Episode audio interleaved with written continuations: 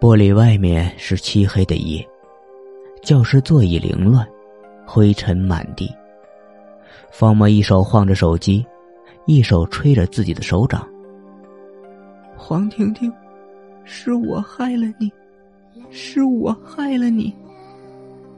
杨子怡真正清醒了，忽然明白了整个始末，脑袋狠狠撞在桌子上，周而反复。我对不起你，我对不起你，对不起你。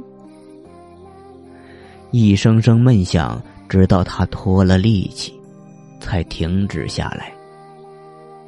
大声呼出一口气，头瘫在桌子上。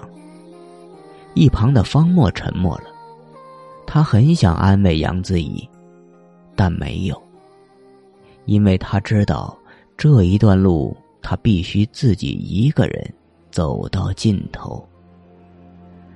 他以后的人生中会反反复复走这一段回忆的旅程，在一次次煎熬中完成自我的救赎。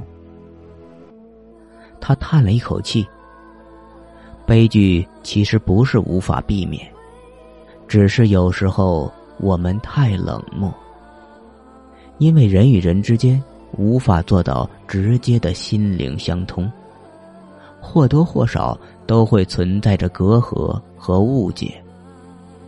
即使曾经是最好的朋友，但因为某些客观上无法避免的，某些主观上无法回避的东西。